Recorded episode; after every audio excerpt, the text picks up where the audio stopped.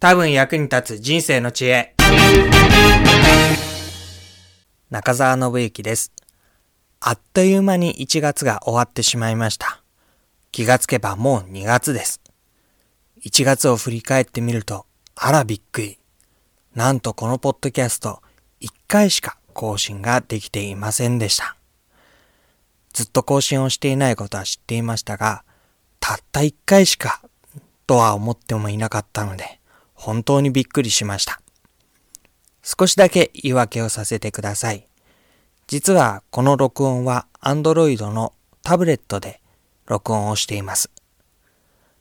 その Android のタブレットを初期化しなければいけないっていう事態が生じてしまいました。初期化というのをするとデータが全部なくなってしまいます。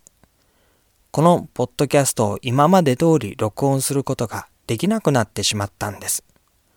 で、少しでも今までと同じようにスムーズにできないと、すぐにやらないことの言い訳になってしまいました。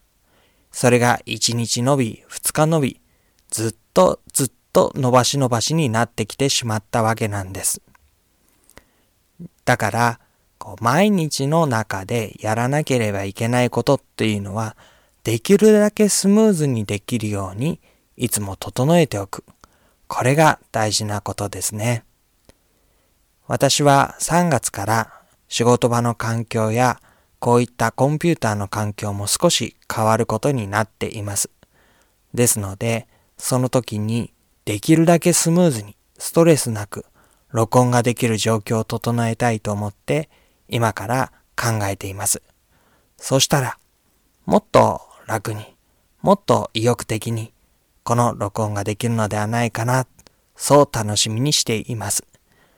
皆さんのお役に立つ言葉を、声を届けていきたいと願っています。